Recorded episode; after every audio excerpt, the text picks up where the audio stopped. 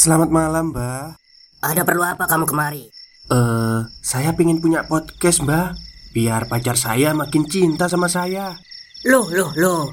Mau bikin podcast kok tanya dukun? Sekarang kamu download aplikasi Anchor.fm. Di situ kamu bisa buat podcast gratis dan podcast kamu bisa didistribusikan ke platform mana pun. Dan di aplikasi atau website Anchor.fm juga terdapat fitur-fitur yang memudahkan kamu untuk membuat podcast. Oh, gitu ya, Mbak. Kalau gitu, saya boleh minta password wifi-nya, Mbak. Buat apa? Buat download Anchor.fm, Mbak.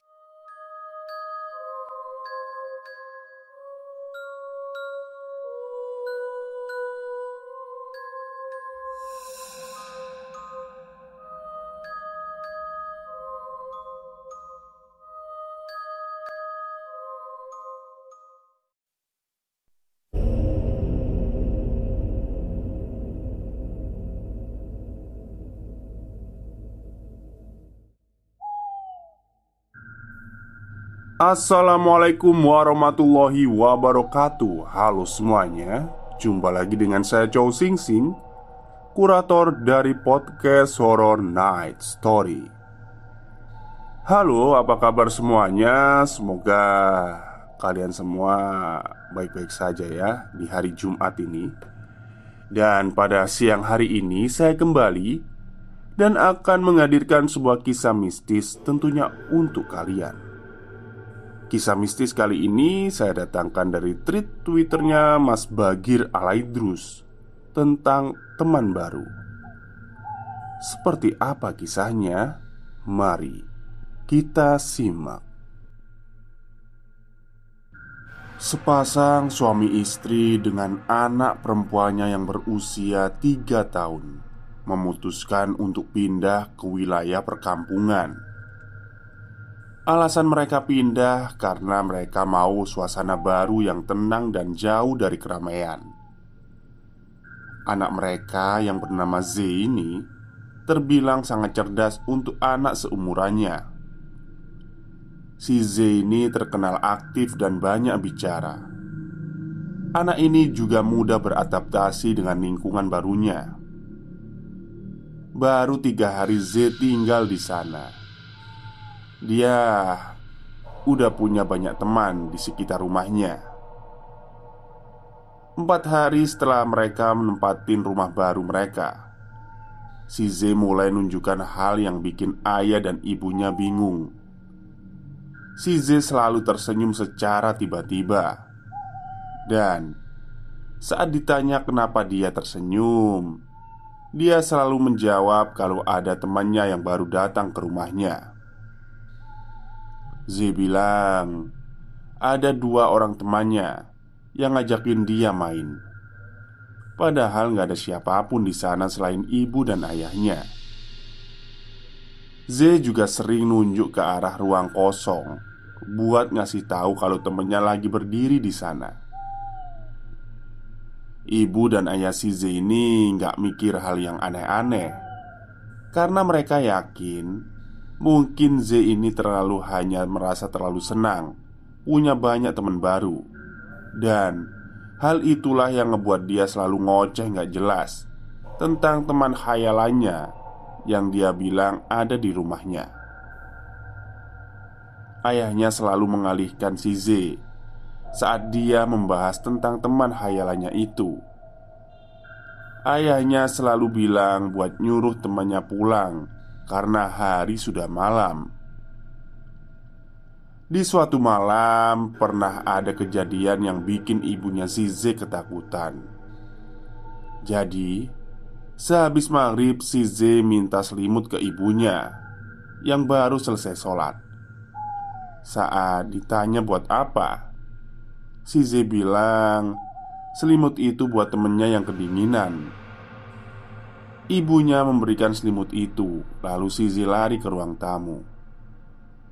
Namun, beberapa menit kemudian ia kembali menghampiri ibunya buat minta bantal. Ibunya ngasih satu bantal, namun Size bilang ke ibunya kalau dia butuh dua bantal karena temannya ada dua orang. Setelah dapat dua bantal, dia lari ke ruang tamu lagi. Setelah itu, ibunya menghampiri si Z yang lagi ada di ruang tamu. Ternyata selimut dan bantalnya digelar di lantai dengan sangat rapi. Namun anehnya, Z malah duduk di lantai sambil menatap ke arah selimut dan bantal yang baru ia gelar. Ibunya nyuruh si Z buat duduk di atas selimut Karena lantainya dingin. Si Z nggak mau duduk di selimutnya Karena temannya lagi bobok Katanya. Ibunya ngerasa agak merinding Karena si Z ini Terus menatap ke arah selimut dan bantal itu. Tanpa pikir panjang Ibu menggendong si Z buat diajak tidur ke kamar setelah si Z tidur, ibunya berniat untuk merapikan selimut dan bantal yang sebelumnya digelar si Z di ruang tamu. Beranjaklah ibu kembali ke ruang tamu. Saat hendak melipat selimutnya, ibu kebingungan karena selimutnya itu basah kuyup. Begitu pula dengan bantalnya mencoba mencari tahu apa yang menyebabkan selimut dan bantal itu basah. Namun, tidak ada air tumpah atau apa pun yang menyebabkan selimut dan bantal itu basah. Dan anehnya, suhu di ruang tamu lebih dingin dari biasanya, membuat perasaan ibu menjadi tidak enak. Namun, Ibu tidak mau memikirkan hal yang lebih jauh dan aneh-aneh. Diangkatlah selimut dan bantal itu lalu dimesik, dimasukkan ke mesin cuci. Tak lama kemudian ayah sudah kembali ke rumah. Saat ayah duduk di sofa, ibu menceritakan tentang selimut dan bantal yang basah secara tiba-tiba itu. Ayah tidak melihat itu sebagai hal yang aneh. Menurut ayah, mungkin saja hal itu terjadi karena Z yang melakukannya. Ibu juga merasa kalau itu masuk akal, karena sebelumnya ibu sedang berada di kamar dan tidak mengawasi si Z. Sedang asyik berbincang, tiba-tiba ada panggilan masuk ke HP ayah. Ternyata panggilan itu dari adiknya ibu yang memberitahu kalau kakeknya Z sedang sakit. Tanpa pikir panjang, sang ayah merencanakan perjalanan dadakan esok hari untuk menjenguk kakeknya Z. Di pagi hari, ibu merapikan pakaian yang akan dibawa untuk menginap. Tak lama kemudian, Z terbangun dari tidurnya. Ibu memberitahu Z bahwa ia akan menginap di rumah kakeknya. Z sangat senang mendengarnya. Tak lama kemudian, Z terdiam menatap ke arah pintu sambil tersenyum. Z berkata pada ibunya, "Apakah temannya boleh ikut ke rumah kakeknya?" Karena ibunya sedang repot dan tidak memperhatikan Ibu mengiyakan jawaban Z Dengan syarat Z harus harus bersikap baik dan tidak nakal di sana. Z sangat senang mendengar ibunya mengatakan itu. Mereka pun bersiap-siap lalu pergi menggunakan mobil ayah. Biasanya Z nggak pernah mau duduk di bangku belakang dan milih di bangku sama ibu di depan. Tapi kali ini dia mau duduk di belakang karena ada temannya di sana. Sebenarnya, ayah dan ibu mulai merasa kalau apa yang dibicarakan Z ini sudah semakin jauh. Namun, mereka selalu berpikiran baik kalau semua anak itu punya imajinasi. Perjalanan memakan waktu hampir satu jam pada akhirnya mereka pun sampai di rumah kakek disambutlah mereka oleh nenek dan tantenya Z. Ibu dan ayah bergegas menemui kakek yang masih terbaring lemah. Sampai di sana, Z bermanja-manjaan dengan tante dan neneknya.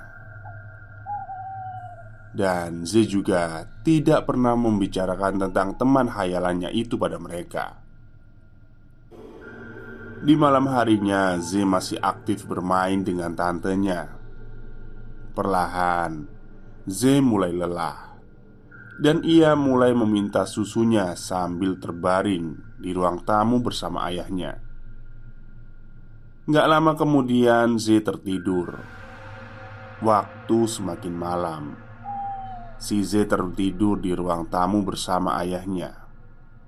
Namun, tepat saat jam menunjukkan pukul 12, nenek mendengar seperti suara Z yang sedang mengoceh. Karena terpancing dengan suara itu, si nenek memeriksa Z di ruang tamu. Dan benar saja, ia sedang duduk di sebelah ayah yang sedang tertidur. Neneknya bertanya, "Mengapa si Z terbangun dari tidurnya?" Dengan polosnya, si Z bilang kalau ia dibangunin oleh temannya yang bernama Ulil dan Sohib yang mengajaknya bermain. Nenek merasa sangat bingung dan ketakutan saat si Z mengatakan hal itu. Kemudian, nenek memanggil ibu Z untuk mendekat dan juga membangunkan ayahnya yang sedang tidur. Saat ibunya datang, neneknya ngasih tahu apa yang Z katakan tentang Ulil dan Sohib. Ibunya pun baru pertama kali mendengar tentang Ulil dan Sohib. Karena penasaran, ibunya bertanya pada Z siapa Ulil dan Sohib. Z ngejawab kalau Ulil dan Sohib adalah temannya yang berasal dari rumahnya di kampung Jawaban Z membuat seisi rumah ketakutan Namun ayah memberitahu kalau Z memang suka berbicara ngelantur. Dan menurut ayahnya semuanya wajar. Karena anak seusia Z pandai berimajinasi. Mereka pun kembali tidur Tanpa memperpanjang pembahasan tentang ucapan yang Z lontarkan. Walaupun mencoba berpikir positif, tetap saja ucapan Z membuat seisi rumah ketakutan. Di pagi hari, semua kembali normal. Nenek menyiapkan sarapan bersama ibu. Kemudian Z terbangun dari tidurnya dan ngasih tahu kalau dia mau buang air kecil.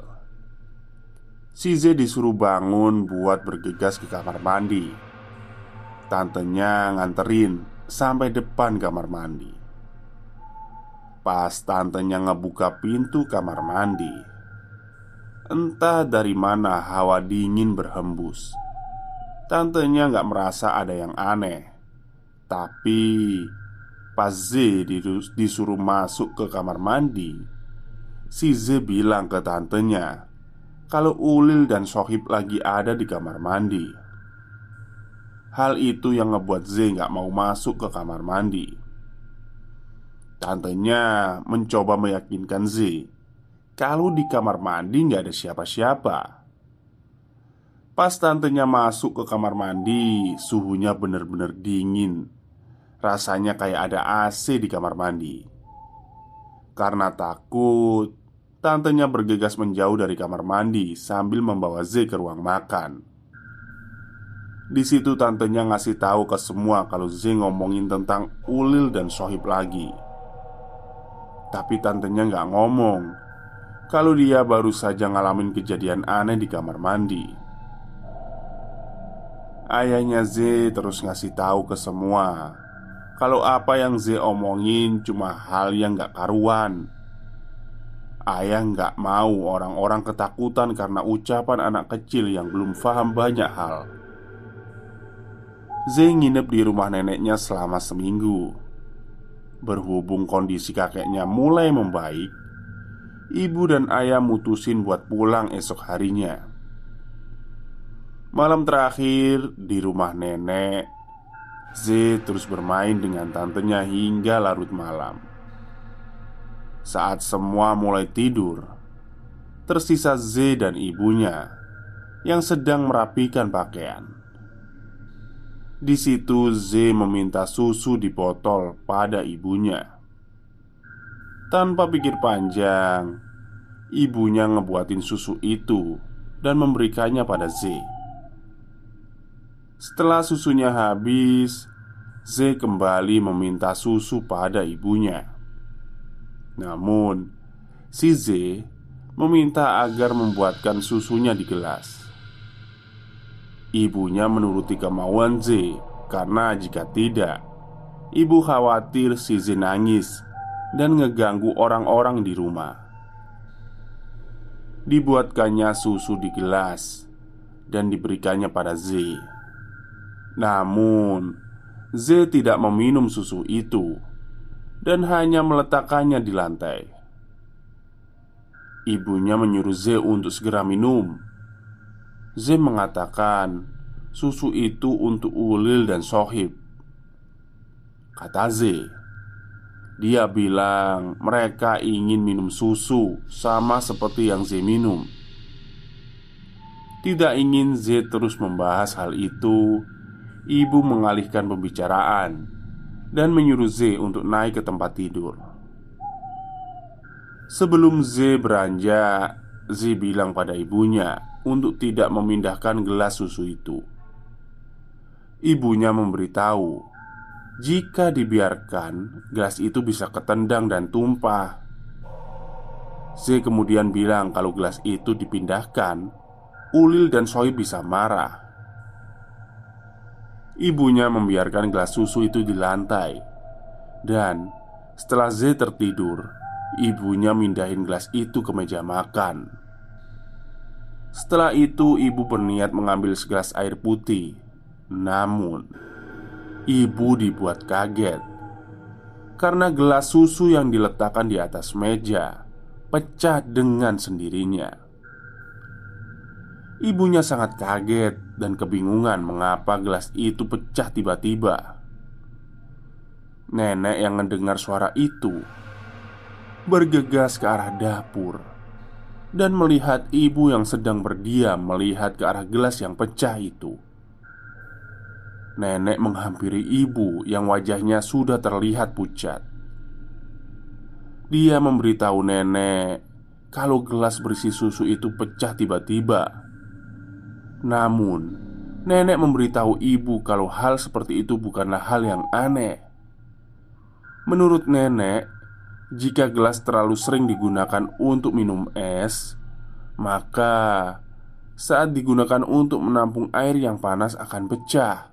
Namun, yang membuat ibu aneh, susu itu sudah dibuat lebih dari sejam sebelumnya.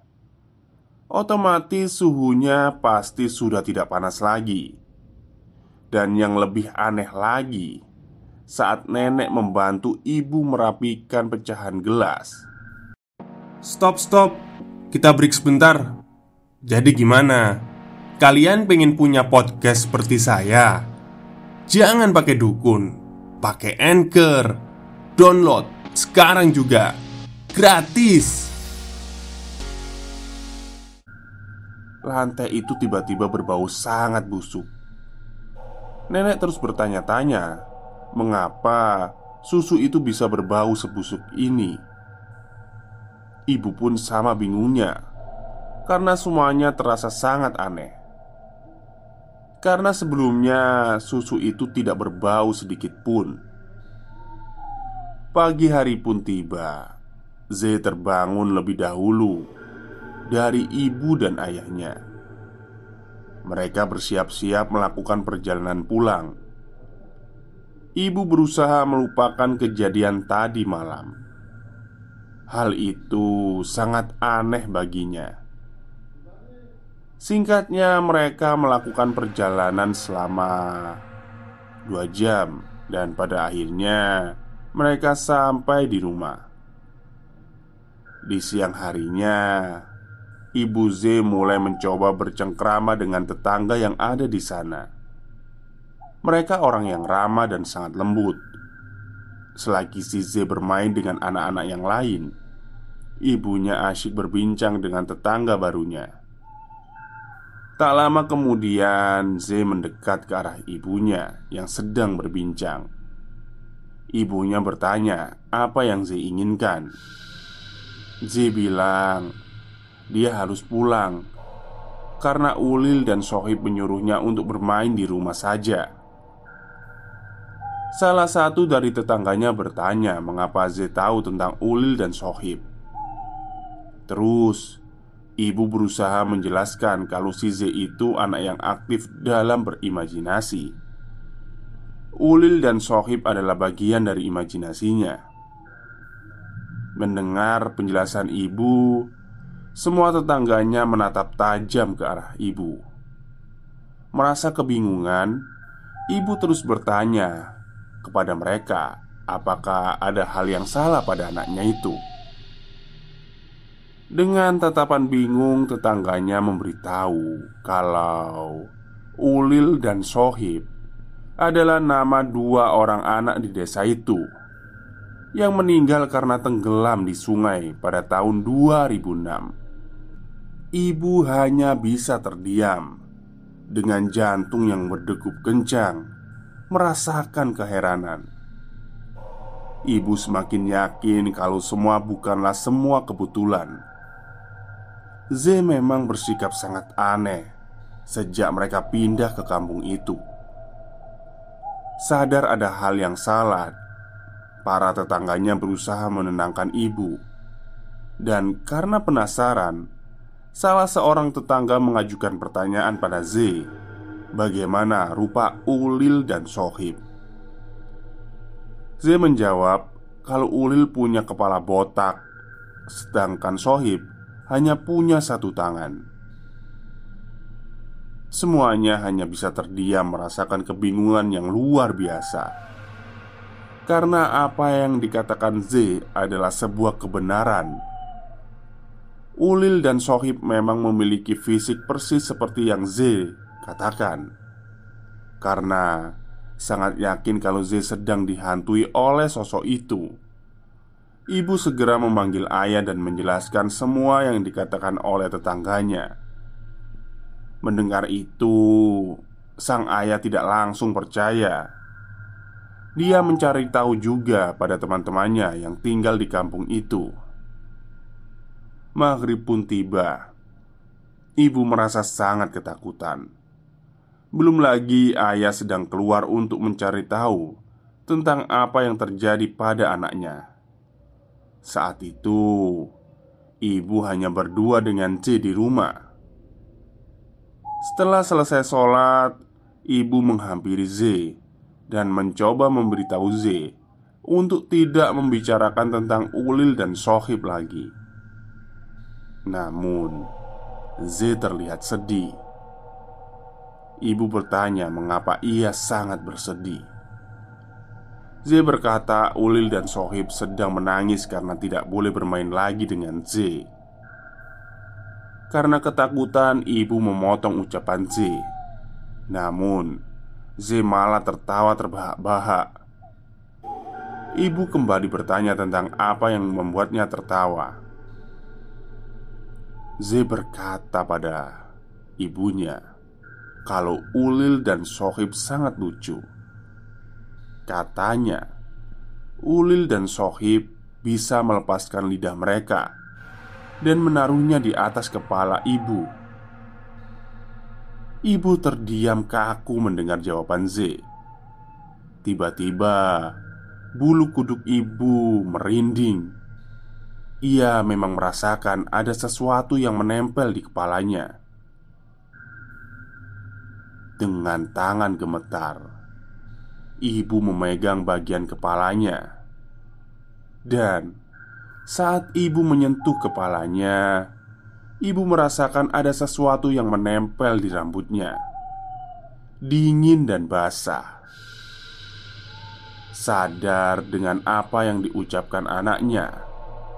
Ibu berteriak histeris lalu menggendong Z menjauh dari kamar Saat hendak menuju ke ruang tamu. Pintu kamar terbanting dengan sangat keras. Ibu melihat ke arah belakang. Untuk pertama kalinya Sosok Ulil dan Sohib menampakkan diri di depan ibu. Sosok itu tersenyum lebar dengan mata kosong dan mulut penuh dengan darah. Ibu terus berlari keluar rumah dan berteriak minta tolong. Para tetangga keluar dan mendekat karena teriakan sang ibu. Ibu hanya bisa menangis, dan orang-orang cuma bisa menenangkan. Tak lama kemudian, ayah datang bersama temannya yang bernama Pak Wawan. Ayah begitu kaget melihat banyak orang berkumpul di depan rumahnya. Sambil menangis, ibu menceritakan apa yang terjadi pada ayah. Ayah sudah bertanya pada banyak temannya, dan ternyata apa yang Z katakan tentang Ulil dan Sohib itu sebuah kebenaran.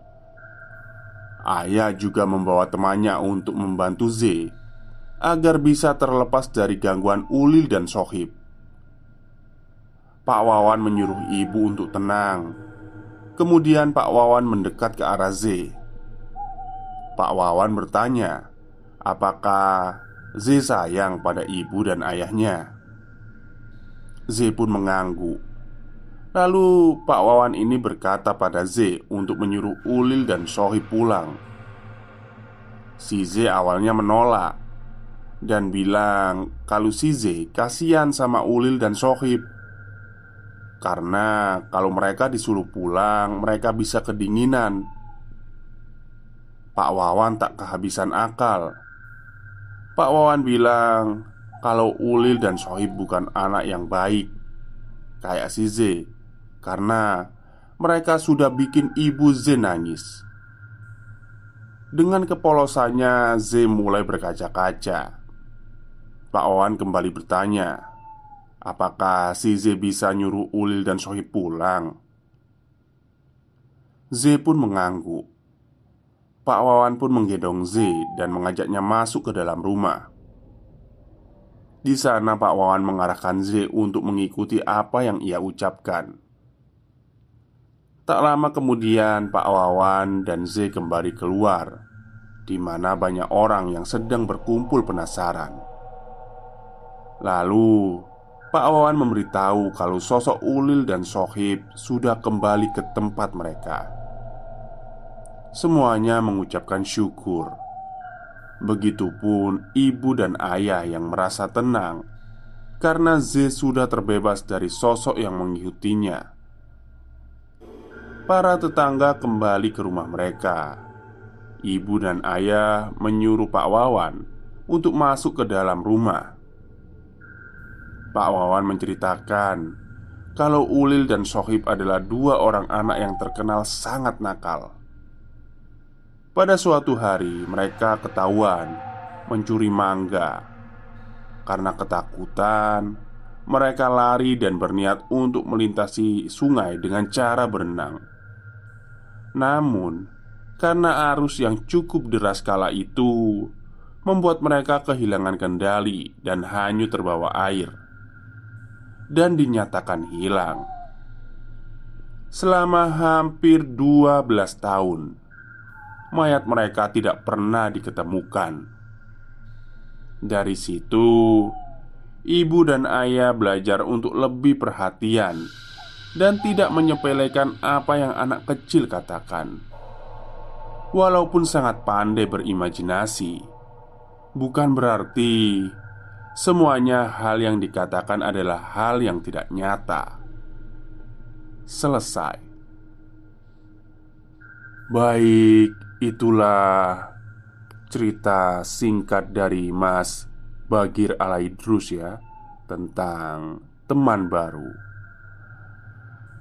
Ya memang anak seumuran Z Mungkin Z ini umurnya 5 atau ya tiga lah ya tiga empat 5 itu biasanya mereka punya teman-teman hayalan gitu.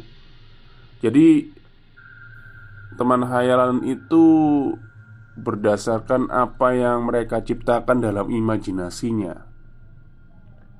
Pernah itu ya, ponakan saya itu punya teman hayalan. Cuman ya tapi memang imajinasi bukan apa ya?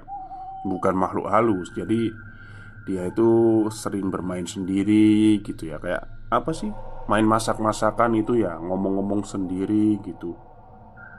Namanya itu Aldo sama siapa itu lupa itu. Jadi kayak disuguhi teh Ya kayak pura-pura gitu Imajinasi gitu.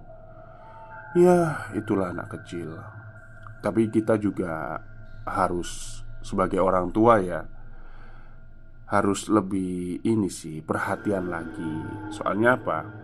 Ya benar apa yang dikatakan di paragraf terakhir Bahwa Tidak semua yang dikatakan anak kecil itu salah gitu loh. Bisa jadi itu adalah suatu kebenaran.